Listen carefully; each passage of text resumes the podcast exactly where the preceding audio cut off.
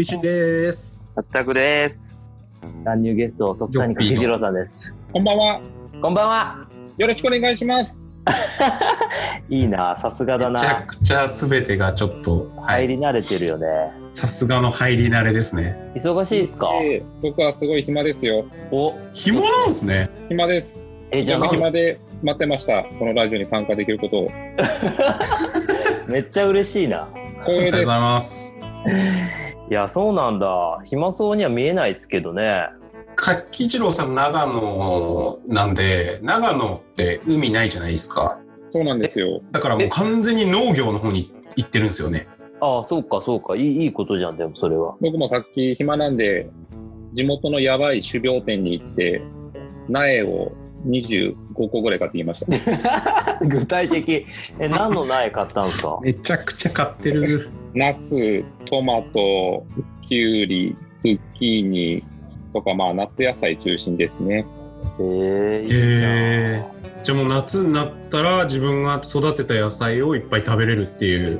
そうですね、多分明日その市民農園を借りたので上に行くんですけど、ん。ええー、めっいちゃやいいな。ここれさ他のオンラインの話でもよく出るんだけどさやっぱこの今コロナ時代でさ地域とか生産できる人が何憧れられるっていうか、はいはい、ねはいはいはい。だってマジで、あのこれもいろんなところでめっちゃ話してるけどと都会がねあのロックされたら食い物極論なくなりますもんね。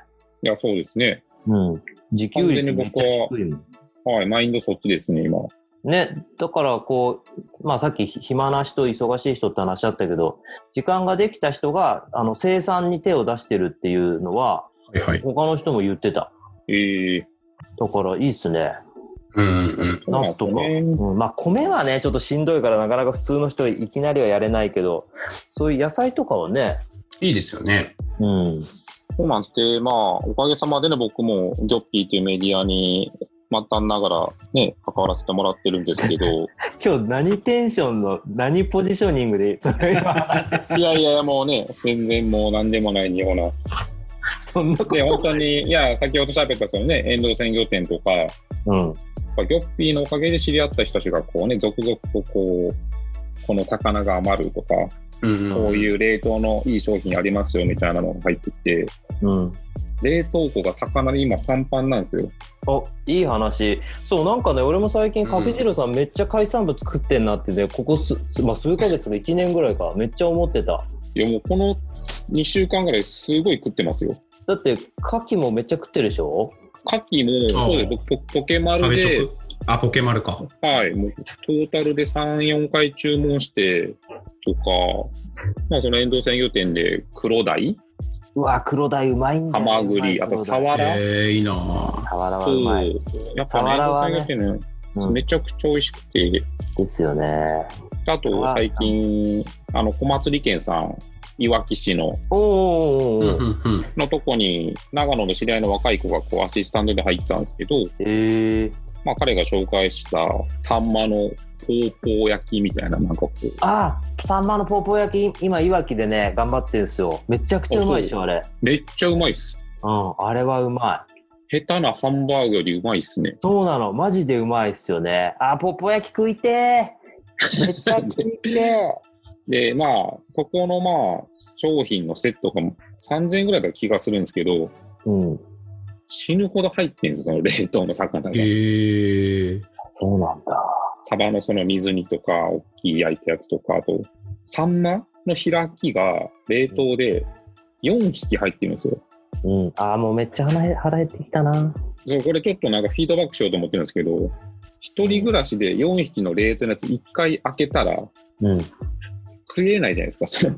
あ 確かに、冷凍し確てかに。うん確かにね。そう、まあ家族用だとは思うんですけど、うん。これをなんかこう、2匹で梱包してくれたらいいなとか、そうそうそう。それはね、めっちゃあるんですよ。どんどんね、あの、フィードバックした方がよくて。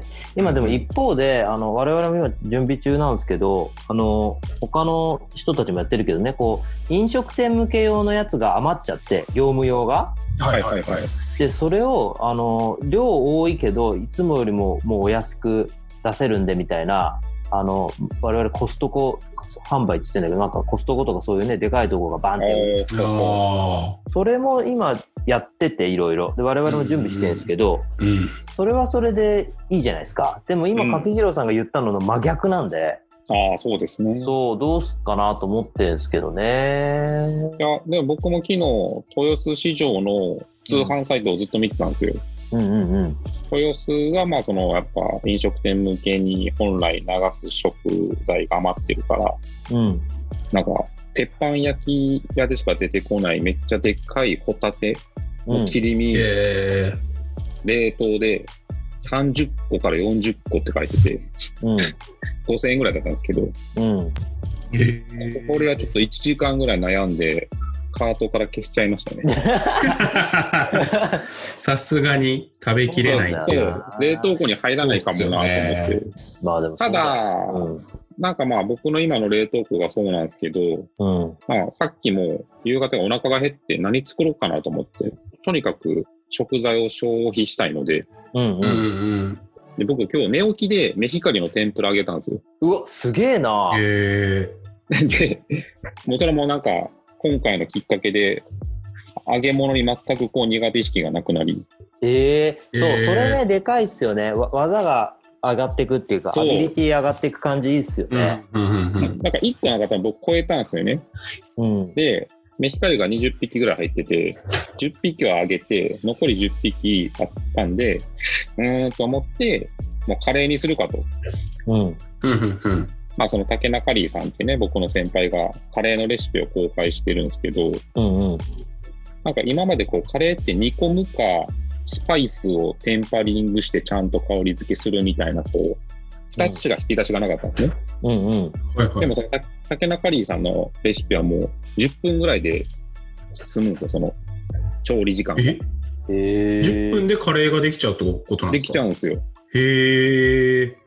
それのこうベーシックなやり方を覚えたら、じゃあメヒカリちょっと朝揚げた小麦粉、天ぷら粉回ってたのにちょっとさっとつけて、フライパンでちょっと炒めて、うんその間に玉ねぎさっさっさって適当に切って、トマトぶち込んで、うんで水と牛乳入れて煮込むみたいな。で、その水をじゃあ、そういえばハマグリも6個ぐらい余ってたんですよ。別で買ったやつが。ううんんうん。これも足が早いと思って、うんもう1個のガスコンロでハマグリ6個ぐらいを茹でて、めちゃくちゃスキル上がってるじゃない ですか水の代わりに ハマグリの煮汁で、いや最高だねそう。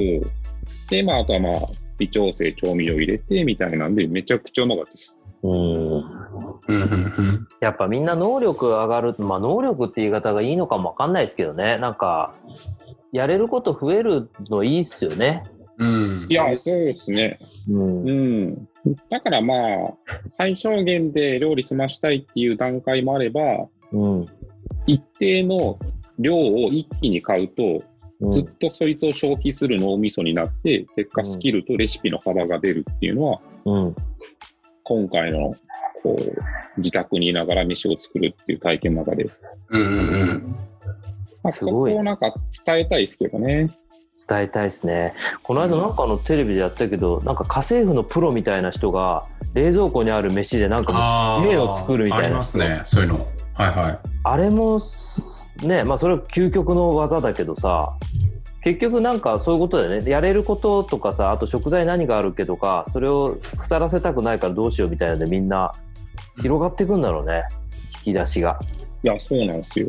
うん昔から多分そうやって料理の知恵って生まれてるはずなので、そうそれで余ったやつを保存食にするんですよね日本人そはうそうもったいないから。はいはいはい。確かにでもギョッピーでその魚の保存っていうか発酵はちょっとやんなきゃね、うんうん皆さんの周りに発酵のプロもたくさんいらっしゃるしねいや、もうね、あの、京都のおかんちゃんとライターは全部できますからね。確かにおかん最強だな、おかんちゃんは最強っすよ。おかん最強だわ一緒に取材行った時船乗って酔ってたけどでもやっぱ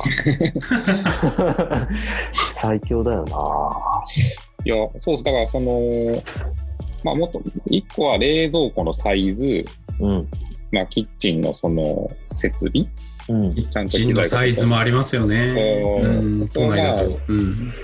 結構クリアしてるとストレスが減るんですけど、うん。あとやっぱこう発酵の引き出しと、うん。その冷凍の引き出し、カレーの引き出しとか、その煮魚。うん。なんかそういう引き出しをなんか複数持って、ようやくなんかこう、料理の面白さというか、なんその確かにけうん、掛け算が一気にできるうなんと思って、うんそうっすよね。そう、だって昨日、昨日の飯は、なんだっけな、なんか適当にそのサンマのポーポー焼き焼いて、うん。前にこう、黒鯛をさばいて、こうあの、ジップロックに入れといたアラ、貝のアラを冷凍のまま、 あの、し、し、茹でて、こ昆布え入れて、ーどうしたんですかだしを出しして、そう、出汁を出して、味噌汁作って、ポーポー焼き焼いてる間に、ぶり大根の仕込み全部やり ましょう。ていうか、竹次郎さん、マジコロナ明けたら魚谷屋で働きません いや、働きたい。もともと飲食店めっちゃ好きなんで。いあ、そうなんだ。や、そうマなジんでよすいけるね。いけるわ。いや、だからそういうことに時間を使おうぜっていうこともありますよね。そうですね。今しかできないことを。今しかできないことで、いやうんそうだよ、そうだよ。いろいろコメントいただいてる方も、あの、漁師のね、さあの、サワラ漁師、愛のサワラの両浜さんさんも、暇って言ってるけど、食べたい、愛のサワラ。あれマジでうまいっすからね。あれみんな食ったっけ角次郎さんと食いしんさん、愛のサワラ食ったっけ食ってないかな魚谷屋で食ってないっぽいっすあーねそれは来シーズンお楽しみにだね。え、いつなんですかももうねちょうどちょうど終わっちゃった3月で終わりかな。10まあでいつも時期がずれたり数があれね、もう毎年マジでね、季節変動が激しいから、はいはい。まはあ、いはいはい12月1、2、3ぐらいかな。今年なんてもうほとんど2月、3月だけぐらいな感じだったかも。まともに。にちゃんと取れたのっていうか、美味しいのね。うまいんですへよ。ーさっきのポーポー焼きの話もあるけど、今回ちょっとその、りょうはさんとか、あの、愛のサワラのやつ、漁師たちと、その、美味しいあの、サワラの加工品みたいな、郷土料理にちょっと、あの、高級なサワラを合体させたらどうなるかみたいなのでね、テスト的に作ったやつがめちゃくちゃうまくて、うんうんうんさせたかったなぁ、つけよう。しか食もべたいうん。えーちなみに、カスタクさんは、うん料理できるんですか全くできないです。そんな偉そうなことずっと喋ってるのに。そう、恐ろしいほどできない。へえやってないんですね。 やってない。なんでできないんですかなんでなんだろうね。まあ、あの、あれ よ。ちゃんとこう、あの、レシピあればできるよ。なんか俺適当っていうのがダメで、塩大さじ何杯とか言って、もうあーパッてすり切りで大さじで入れるみたいな感じだったらできる。だからそへの、ークリエイティビティが低いんですよ、料理に対しては完全に。だけどね、そう、だからもう偉そうなこと言ってる場合じゃねえなと思ってるんで、もう私も今週、来週あたりからオンラインさばき教室に参加して、こうちょっとやろうかなと。まあね、さばくのはね、東北来てちょっとできるようになったけども、しばらくやってないけど、でもまさにさっき柿次郎さんが言ったみたいな、ね、無駄をなくして、ちゃんとあるものを食べきるみたいなのは、んやれるようになりたいですね。あーいやそうですね。まあ、それもずっと家にいるからできるっていうのもあるんですけどね。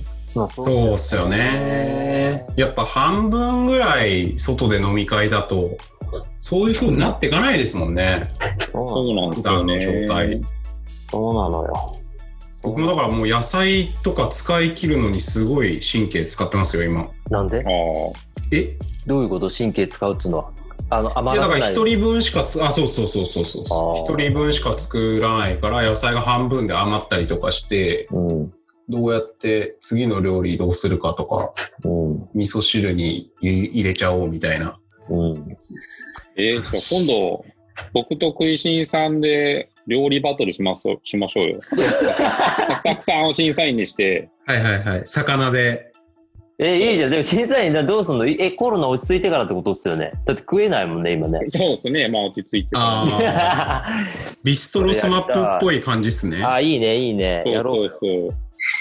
いやなんかでもやっぱあの編集とかライターとかねギョッピーでお二人と関わるようになってから俺もすごくあのそういうね編集者とかライターの生態を学ぼうと思って皆さんの行動とか言動に注目ししてますけどこの2年ぐらい。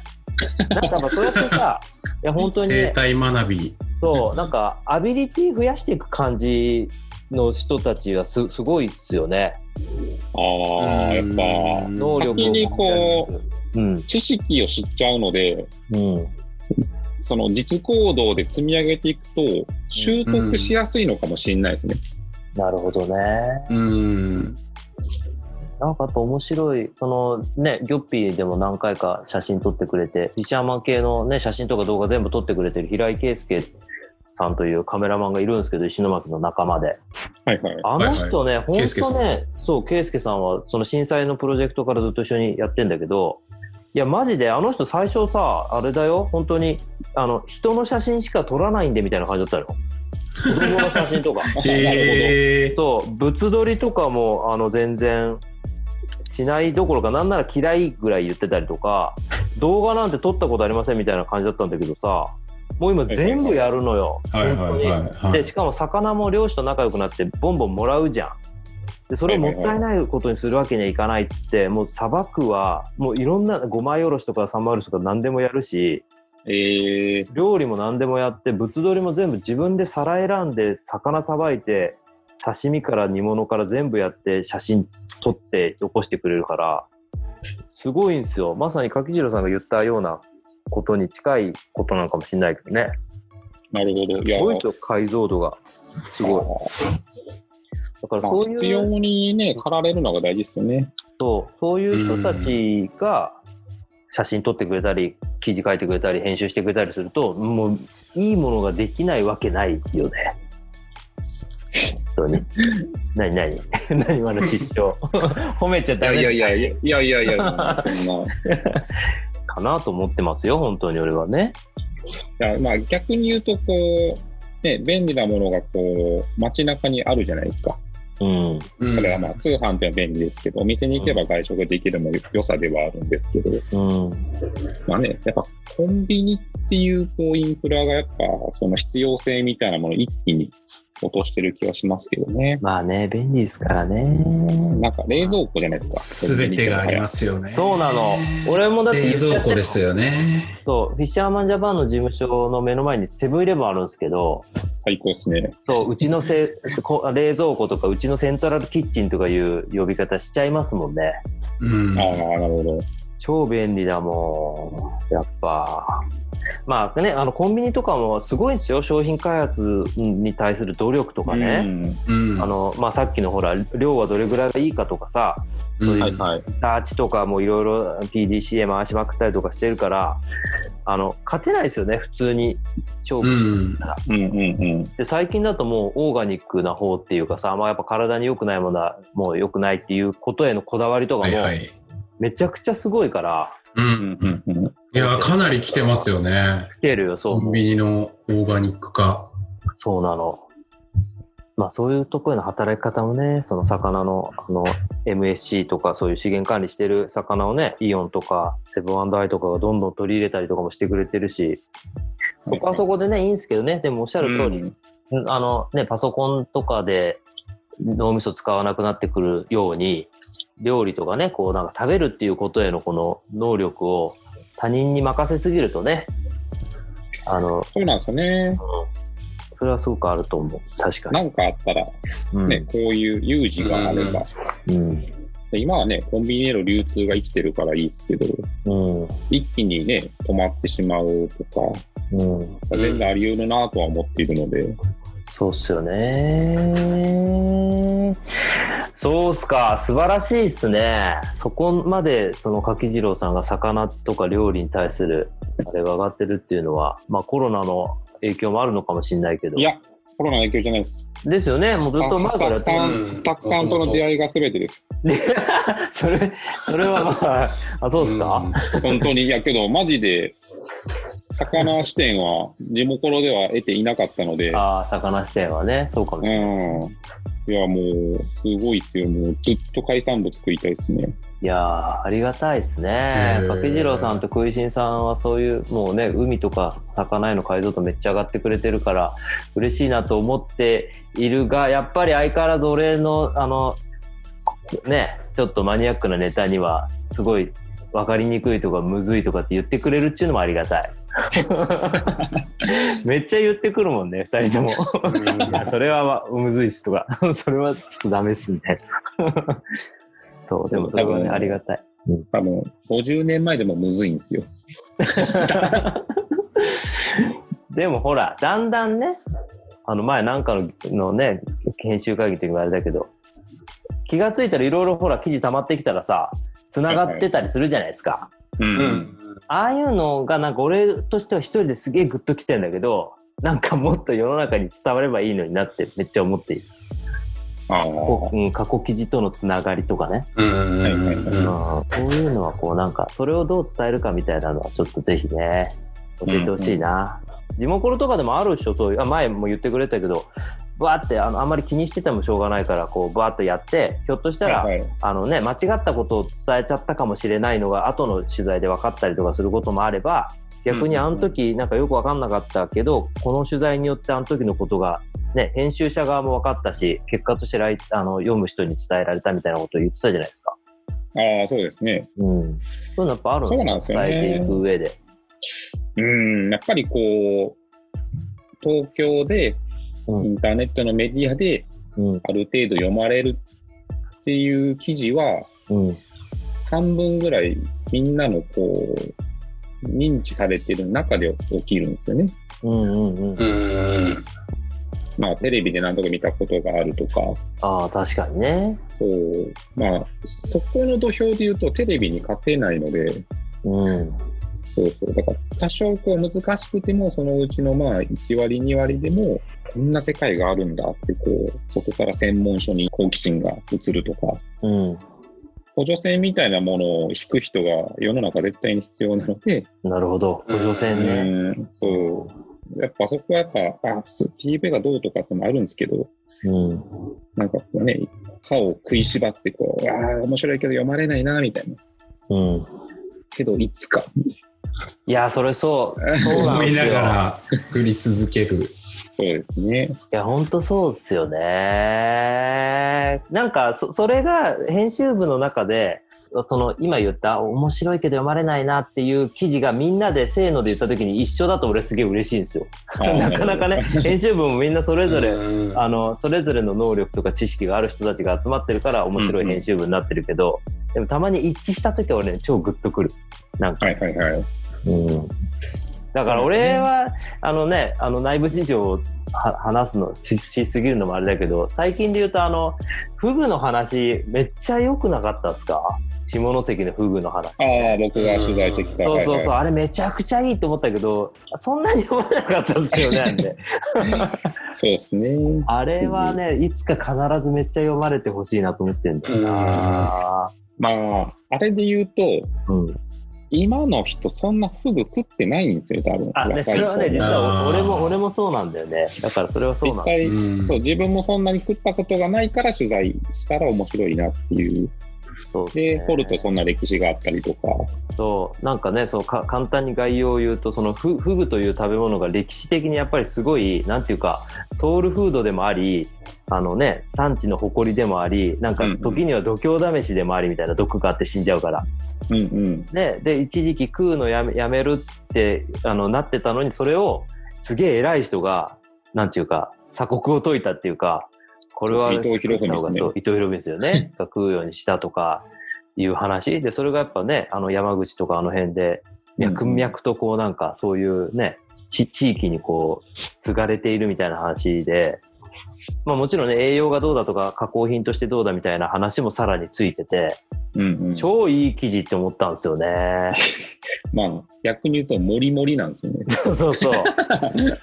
面白い要素がね。ね、ちょっとうね、ん詰め込むうんけど、詰め込まないとね、もったいないじゃないですか、その。そうそう。だからそれもそうだし、あとね、かまぼこの話ね、小田原の。はいはいはい。あれも俺最初読んだ時さ、書稿を見せてもらった時、めちゃくちゃいいなと思って、うん読読まれてほい。しいなと思って、でもね、最初出した時はいまいちだったけど、じわじわうん SNS で反響を呼んで、はいはいはい。結果はまあまあ読まれたじゃよん。かったんですよね。そう、それがすごい良かったんだよな。ほら、かまぼこはだってあなた、おあの、食いしんさんの思いがあって取材したわけじゃないですか。かまぼこ大国うん。かまぼこ王国で生まれ育ってるんで、小田原ね。はい。あれ良かったよね。かまあ結果環境の話にまでつながってね。うんうんうん。な、なぜ小田原に魚が来なくなったのかみたいな。それはね、うんみたいなうん話は。しかもあの、まあ、おおばあ様というかね、大先輩の会長さんが、かまぼこ会社のしてくれたっていうのも、いい話だなと思って、うん。みたいなま。あそこもちゃんと全部つながってるっていう話が、うんこう、一本にできたのは良かったですね、あの話は。ねうん。まあ、今、コメント欄にね、記事のリンクを貼ったので、よかったら皆さん読んでください。偉い そういうとこ偉い めっちゃ偉い本当だ あやべえた谷田さんというヤフーのめっちゃ偉い人が読んでくれあ今聞いてくれている風ですほら、偉いすぞごいそう俺の先輩なんですけど昔から仲良くしてくれてる今となってめちゃくちゃ偉い人ですよヤフーのほらいい えー、ありがと印象がトッうございます。いつもありがとうございます。プいやありがとうございます本当に、まあ、いろんな人がねそうかなんかいいっすよね本当にやべ酒飲みたくなってきたあらそうですね。そろそろ1時間なんで、あ、本当じゃん。締めのまとめに入りましょはい、ありがとうございます。どうぞ、食いしんさん。ちゅうう。かいねやー、な角田さんなんでしたっけ、今日、今日の話。たまにはいはい。今日、今日ちょっとだからコロナで忙しいのはなんだっけとかさ、今、新しいこと何始めましたっけみたいな話もしましたし、スペシャルゲストも来てくれたしね。ありがとうございます。またとまめ。に、かけじろさん入ってほしいよね。そうです全ね。然家に行ったら、ね、10分だけピュッと出て、最近どんな魚買って料理したかっていう話だけします。 もうそれさ、かけじろさんじゃなくてもいい、あの、内容だけど。いいですね。い やこのけど、逆に橋崎さん、この、この土地のこの魚とか仕入れた方がいいよって投げてほしいですね。ああ、あ、なに、それは料理人徳谷柿次郎に投げるってこと。 そうですね。またそういう、いいですね。そういう関係性もいいですね。確かに、確かに。もうそんなに解像度上がってんだったら、そうしますよ、これから。 いや、いろんなものを食って知りたいですね。確かに、そうだよね。口から学ぶっていうことでしょ、うん。そうです大事ねだ。もんね。確かに、食いしんさん、ごめんね。はい、いいよ、まとめて。そうですね。うまあ、その口から入れてるもので、体は作られているということですね。 クイシンさんさ、なんはいはか、こう、まとめるときにさ、こう、なんつうの盛り上げてまとめるみた いな。もう、フェイドアウトまとめ感がすごいじゃん。どうなのはいはいはいはい。こう盛り上げて盛り上げて、またねみたいな感じのまとめ方してみてよ。いや、もう僕そういうのもう苦手ですやん。でなんすでよ。急に関西弁だったの小田原出身の話をしたばかりだったのそうなの。だから、あさらっのと、ね。はい。そうなの。あのね、ギョッピーは、えっと、本当に、あヤフーの長谷川がですよ、柿次郎さんに相談するところから始まり、柿次郎さんが食いしんさん呼んできてくれて、うん。まあ今、今日いろいろ話したようなことも含めてやってるじゃないですか。はだいか。らぜひなんかこう、このね、そのオンラインメディアとしてもやるんだけど、こうやってこうコミュニティを作るとかね、ラジオやっていくみたいなことで伝えるっていうのをややりたいねって言ってて、だけどきっと柿次郎さん忙しそうだし、まず食いしんさんどれで始めるかみたいなノリでやってるわけじゃないですか。食ね、食いしんさん。ね。うん。柿次郎さん、そうななんんか柿次郎さん来てくれなそうな雰囲気出したもんね、相談してた時ね。会え、議でそんも、なん、ミーティングでそんなん言ってもまし言ってましたよね。まあでもね、呼んでくれたらやるよとは言ってくれてたけど。うん。うんだからたいや、けどね、今となってはもうね、何もやることないんで、ああ、そうただ、そまれに。はい。そうそれはないい意味でしょこういろんな人に任せて、新しいスターというかね、編集業界で新しい編集長とかスターを作りたいんですって、柿城さん言ってくれてて、それで食いしんさんを呼んでくれたんですよ、食いしんさはいはいはい。いや、それ、それはもちろんそれでありがたいんですけど、角次郎さんが言ってるのはあれですよ。あの、もう翼がもがれてるっていう話で。あそっちそうです。ん。あ、そっち飛の、び回れない。ああ、飛び回れない方の話か、なんだ。そうなん周でりがすよ育ってくれたから、引きこもりあのああそっち周りが育ったから、俺はそんなに出なくても良くなったよっていういい話じゃねえんだ。引きこもりだね。両両方、両方ですね。両方あるんでしょうね。両方が同時に来てるっていうことなんじゃないですか。うん、そうそうだだね。からより暇なんですよ。うん。なるほどね。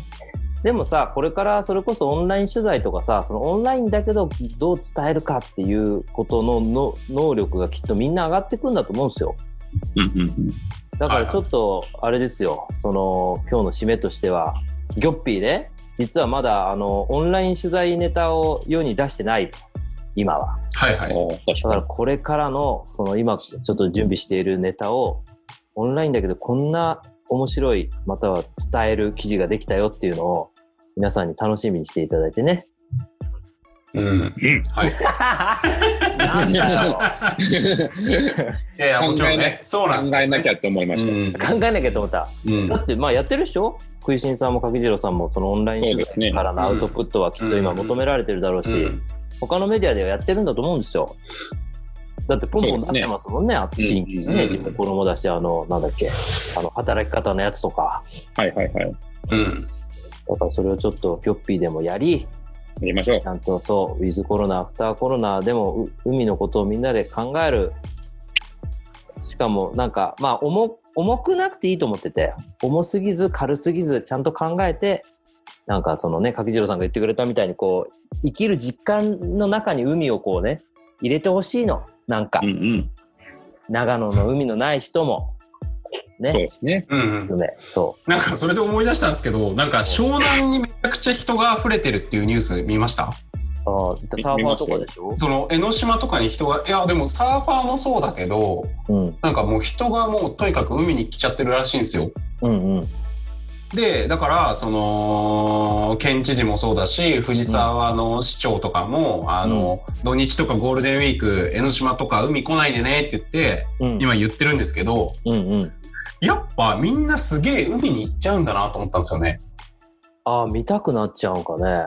何か求めてるんじゃないですか生命力的な何かを。おいいやいじゃん。完全なら本能ですよ。いや、絶対そうだと思います。その、だから野菜作りたくなっちゃうとかと一緒で、うん。お海に行っちゃってるんですよ、みんな。ういい話じゃん。そうなんですよ。いいね。そういう感じの締め方いいね。まあ、ただ、うんまあそうそのね、湘南とかのもう、市長連中が結託して、湘南の海に来るな、お前らってもう言っちゃってますけどね。そうですね。今はだから今は行っちゃダメなんですけど。うん。そうそう、釣りサーフィン禁止。海のアクティビティもね、当分やめましょうねっていう話になってるんで、うんまあそれはそれでちゃんとみんなで守りつつ、うん。うん。いやでもそうよ、あの食べ物を作ろうぜ、作りたくなるぜっていう本能とか、そうやってね、海とか山に行きたくなるぜみたいなことをさ、うんうん思い出してやっぱその東京に集中しすぎちゃったこととかをさ、うん。うん。ね、なんかもっとこう、元の姿に戻そうぜっていう。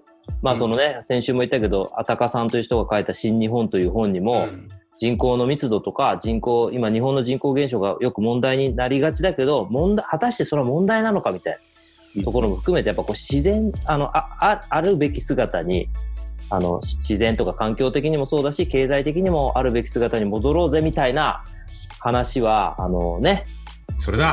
でも考え、そう、そ風のの中に谷だ何回も言うけど、そう、風の谷にもなんだけど、何回も言うけど、その中に海をね、皆さうん。ん、あのどこかに海をちょっと考えてもらってですね、なんかいい世界をさ、作ろうよ。 いや、そうですね。浅草さん、もう時間なんで、いつもの指名で終わりましょう。いやいつもの締めないよ。あります。僕考えたんで、お、やっ次た回。から困ったら使ってください。あ、じゃあそうしました。それで今日やろう。はい3人で。3人でそれ締めよう。はい。なんすかや。っぱね、ここから先、こう、みんなのこう、エネルギーを集めて、うん明日につなげるという意味で、おう。僕が、うん。えい、えいって言うと、二人が、うんうおーっ てね。いきますよ。あ、いいっすよ。はい。そうしましょう。それで締めましょえい、えい。う。うおーありがとうございました。またありがとうございました。えー、滝次郎さんゲストありがとうございました。ありがとうございました。また来てくださまい。たねーさようならバイバイ。